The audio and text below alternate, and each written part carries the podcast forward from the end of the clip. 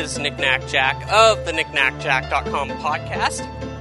And this will be season 4, episode 11. This episode being called Busy Work and Research, uh, because that's pretty much what I've been up to, and that's about all I can share with you. And I'll need to produce an episode, so there you go. Um, hopefully, it'll be entertaining and of some value to you. If not, well, then I apologize for wasting your time, but me, I don't really care, and I'm sure if you are intent on listening and a fan anyway, you probably don't care either. So, sit back, relax, and get ready to enjoy another episode of the knickknackjack.com podcast.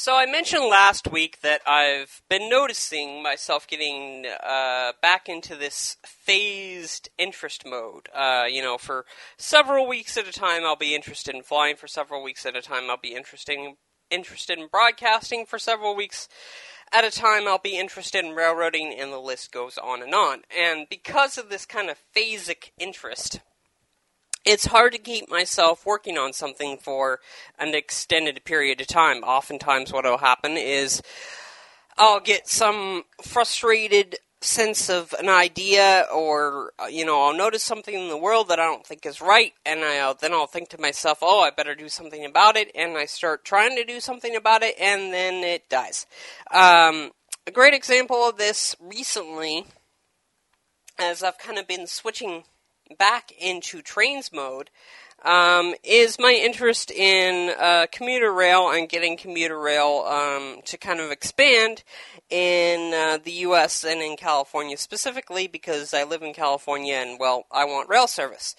Um, and a particular interest is um, trying to expand the Capitol Corridor or the San Joaquin, however you want to expand it, um, so that there's at least um, two preferably more, but at least two daily round trips by train in addition to the Coast Starlight, which uh, serves the Northern California area at night uh, between the hours of midnight and 6 a.m.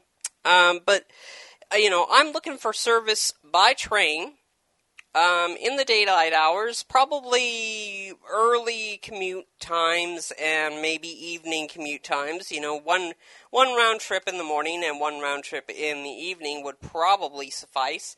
Um, but that's something that I wanted for a real long time, and essentially the idea would be take a um, an Amtrak California car set, uh, take it from Sacramento bring it up to Redding, turn it around. You don't need to it because it's got you got the cab mode, and the cab mode for the California cars isn't as risky as it is for the Metrolink cars and the commuter cars and that sort of thing. So push pull mode, not a problem.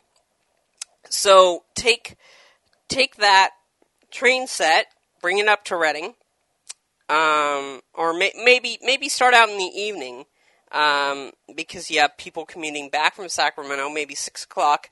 Bring it back from Sacramento to Redding, park it in Redding overnight on a siding or something. The next morning, take it from Redding back to Sacramento, going through Chico, uh, Marysville, if possible, that we would have to put a small station on the other end of Marysville because the line doesn't connect quite the way uh, you would hope it would, but. Um, you know, essentially at this run, a round trip in the morning, uh, going from Redding to Sacramento and then back to Redding, and then a round trip in the afternoon going from Redding to Sacramento and then back to Redding again, or or something like that. Um, and and my my curiosity here is how do I get this going? Um, how do how do I tell the people who are in charge of making these decisions that hey, I want a rail route. I think there would be other people interested in this particular rail corridor and this rail route um, let's get something happening here. And um, the best idea I could come up with earlier in the week was was emailing um, the uh, Pacific Railroad Society um, or RailPAC, uh, which is kind of based down in Southern California, but they you know they cover California, they cover Nevada. Um, and their their idea, their their whole goal basically is to encourage uh, passenger rail and commuter rail options and that sort of stuff. So um, I, I emailed uh, I emailed them and said, "Look, here here's what I want. How do I get this to be done?" Um, and he suggested newspapers and um, local editorials, that sort of thing. And knowing the Enterprise record the way I do, I'm thinking if I put something about this in the Enterprise record, like tell it to the ER or something, I'm going to get a uh, rather angry response back about, oh, another liberal trying to waste government money, and especially in this time of recession, and I'm going to get all pissed off, and I'm not going to want to do that. So I figured, well, let's introduce the idea on the podcast where maybe audiences might be more receptive to it. Um, you know, I, I'm looking at, you know, we, we have the California High Speed Rail plan, and uh, there's been announcements recently that Japan and uh, countries in Europe are looking to financially support it, uh, being interested in selling their car sets to us, which works for me. Um, really, I figure if the if the Japanese could build and even run the California high speed rail, then it might actually have a chance of succeeding. Uh, novel thought, I know. Um, they should go over and take over Acela because Acela's just falling apart over there on the East Coast, from what I hear. Um, so that's all well and good, but that's a long term plan. In the short term, here in California for commuter rail, we have Caltrain up in the Bay Area. We have BART also up in the Bay Area. We have Ace Transit, uh, which goes from the Bay Area to the Central Valley, Stockton. And we have the San Joaquins, which goes from the Bay Area to Bakersfield and services stops in between. And we also have the Capitol Corridor, which goes from San Jose to um, Sacramento, essentially. And uh, then there's the Pacific Surfliner on the on the south end, which primarily goes from San Diego to Los Angeles, and then they have some service in the northern coordinate going from San Luis Obispo to Los Angeles as well. And then there's Metrolink uh, coaster, and I, I think that covers all the regional transit and transit organizations in California, and there's a lot of them that that use rail. Um, Sprinter also in in northern San Diego County, which I haven't had the chance to ride yet. But um, you know, as I look at the roadways, as I look at the infrastructure we have, and as I look at the progress that we're trying to make here in the 21st centuries, I first century, I think we need to expand this, and um, I'm looking for people to kind of help me uh, tell the powers that be that we want to expand this, that we need to expand this, that a two lane highway for 90 miles um, bearing commuters to and from uh, Sacramento is not good enough. Um, you know, it, it really pisses me off when I look at uh, California 99, which is pretty much freeway all the way from Sacramento to the Grapevine um, a distance of some 275 miles, give or take, and is pretty much all two lane highway um, from Sacramento to Red Bluff, a distance of um, 90 plus 42 miles. Um, whatever that would be. And the point is, it's significantly less than 275 miles. And if you can make the southern part of 99 into a freeway, you can goddamn make the northern part of 99 into a freeway. But what would be better would be investing in the rail infrastructure and getting it going in Northern California again. We have a bike trail here in Chico um, that used to be the main line of the Sacramento Northern. And if that main line had not been torn out and were still there, we could use that for local commuter rail service.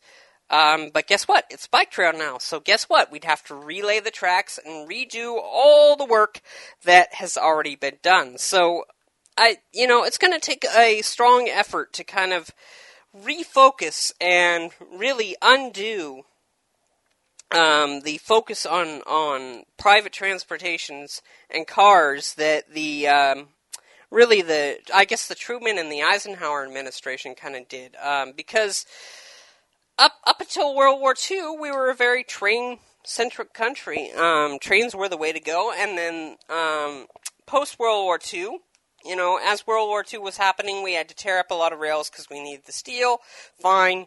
Um, but after World War II, um, suddenly freeways were the way to go, and the interstate system was created, and various other things were made to happen. And um, it's just the reality of it is, it's just not practical for every person in the entire country to have private transportation. I think every person in the entire country deserves, has the right to transit, has the right to be able to get to work in this society, um, or pick up their kids from school, or do those things that you need to do. I, I think that should be a right on the Declaration of Independence, to be quite honest. But um, but the reality is, we we can't add that to the Declaration of Independence or act in the spirit of that being on the Declaration of Independence, um, or excuse me, the amendments to the Constitution, um, because it wouldn't be in the Declaration of Independence. I don't know what I'm talking about, but um, Bill of Rights. Bill of Rights was what I was trying to say. So we we act if we even if we act like having the right uh, to to transit to reasonable and usable transit is um, is a constitutional amendment that might have gone on the Bill of Rights. Um, we can't just say, well, everybody should be able to drive a car because um, it's not safe for everybody to drive a car, so you need other options. And moreover, we need to have our transit system diversified. We can't have everybody on airplanes. We can't have everybody in cars. We can't have everybody on trains. We can't have everybody on buses. We need to have some people on buses, some people on trains, some people on boats, some people on um, hovercraft. You know, we need to uh, diversify it and make it something that uh, as a whole, as a as an entire system of getting people from A to B, basically from work to home and back and forth, is a reliable thing, is a thing that people can count on, and more and more is a thing that you wouldn't need to think about on a daily basis because it's a pain in the butt to think about. Well, how am I going to get to work today? Or how long am I going to have to sit in traffic today? Um, I've lived in San Diego before there was a night I decided to go to Fry's Electronics. It took me four hours to go 60 miles. Four hours. I kid you not. Um, and that's retarded. That's that's absolutely ridiculous. We need to diversify our transit and and and use this opportunity, this economic opportunity of the economy falling apart and various things changing. Um, to really institute New Deal 2.0. I think uh, the more I study FDR and his presidency, the more I I, I see how much he was on to um, when he was working on the New Deal. Now, a lot of his stuff got got s- squashed by Congress or by um, the Supreme Court uh, ruling that things were unconstitutional and various other issues, which I suppose uh, conservatives would argue was a fair balancing point because we wouldn't want to be a socialist country. That would be, oh, I don't know, just, just the apocalypse. We wouldn't want that. No, no, no. Um, but the more the more I look at his presidency, the more I see that um, if World War II hadn't come about when it did, we probably would have lingered in a state of depression for a considerably larger amount of time. But we might have made more effort um, in adopting the New Deal and that sort of philosophy and that sort of policy. Because we were forced to enter World War II when we did, um, we ended up pumping a lot of money into the economy through the the war and the war effort and then we ended up throwing ourselves into the Cold War, which we became about, you know, a big pissing contest with Russia. And Russia collapsed, and I think if we continue in the direction we are going and continue acting like we're still in a pissing contest with Russia or whoever else would come about, um, we're eventually going to fall apart too. And and my thought is, if we go back, if we turn the page, if we step back to some of the New Deal philosophies and some of the, some of the ideas that Roosevelt had um, in the 30s and early 40s, then we might just um, be able to go in a more progressive and a stronger direction as things move forward. Um, you know, things like focusing on public transportation, things like focusing on a national health care plan that actually works, things like um, encouraging business to continue to operate but be significantly less profit motivated because profit is not good for people at large. Profit helps the companies. Profit doesn't help Joe on Main Street. Profit is simply um, a way of measuring uh, an organization's effectiveness. And yes, it's a scale of effective, effectiveness, but I mean, look at this podcast. It's not profitable. It it loses. It costs me about thirty bucks a month. 30 35 bucks a month to do this podcast. Does that mean that it's not effective? No. I mean, if I look at the downloads, if I look at uh, responses that I I've gotten over the years that I've been doing this podcast, then I can say, look, people are downloading it, people are listening to it. It's it's gaining some market appeal. It's effective. It's not profitable, but it's effective.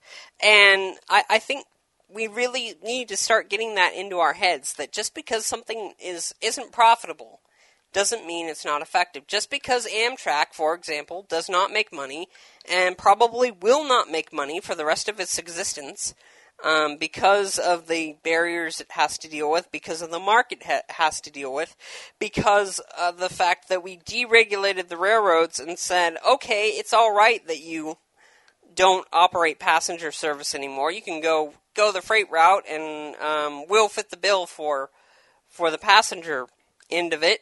Be, you know, because we did that, uh, we we have a system here that's not going to grow, that's not going to make a make a profit. But just because it doesn't make a profit doesn't mean it doesn't carry um, several million passengers a year, and it carries several million passengers a year, and that's several million passengers that aren't on the road, that aren't in the air, that aren't clogging up the other forms of transit. So, is it effective? I think it is. Um, I, I don't think that the percentage of people who use that system um, negates the value of it just because it's smaller than than the percentage of people who use the other systems. And I, in fact, I think we should use that fact and continue to encourage people to use the system. The system that is underused, we should use it more. Um, and as we use it more, that'll that'll pressure the freight railroads to become more of an infrastructure management organization. You know, they're they're managing the track. We're paying to use the track. Um, you know, it's not an ideal situation. I, I would think ideally um, it would be the way the road system works. You know, the government owns the roads, the government owns the road infrastructure. Maybe you pay a toll or a usage fee uh, that helps contribute to the maintenance of it, so it's not just coming out of the general fund. But, um, you know, t- to me, it seems like the government should own the track. Um, so they can say, look, freight operators, you can use this, but passenger operators, yeah, you need the priority. Um, and do essentially what they've done with the airlines, which is, you know, they've given airlines priority where they need it, where it's required, and you know they're, they're providing decent service in the air traffic service um, sector, and you know why can't we um, turn things around and suddenly do the same thing in the in the railroad sector?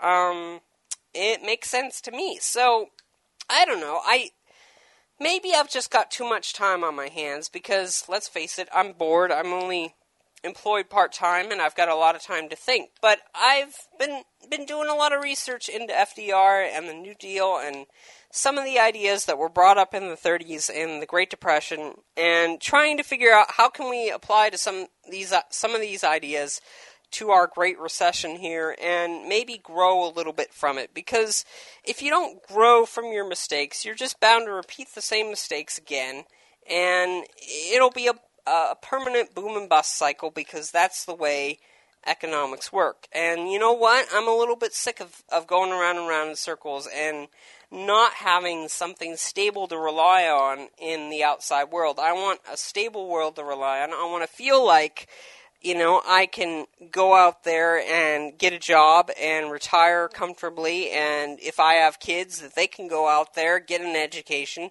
then get a job and retire comfortably. And, you know, you shouldn't have to worry about that. You shouldn't have to worry about being able to make it through life. You should you should be focused on trying to make it through life and making it enjoyable because that's that's really the fringe on the top of the Surrey, if you will. I mean, you know, it's one thing that we have our little stagecoach here that takes us through life, but I, I mean, I think at this point in, in our history, in our focus, we should be focusing on decorating the stagecoach as opposed to just having the stagecoach. Um, strange metaphor. I don't know why I didn't use a train in that metaphor, but there you go. Um, so hopefully you've enjoyed this episode. Hopefully um, some of my thinking and my research has um, proven useful. If you have comments, please send me an email, nicnacjak at gmail.com. And don't forget, you can facilitate that nice little donate button on nacnacjak.net. And I would greatly appreciate it. Stimulate my personal economy um, because I need a personal stimulus package. Let's face it, we all do. Um, but until next time, enjoy yourself, stay sane, and let's figure out a way to uh, kind of grow from our little stumbling block here rather than continue to stumble and go downward. Because, well, why would we want to continue to stumble and go downward? Logic, folks. Logic. Alright. Talk to you next time. Bye. Thank you.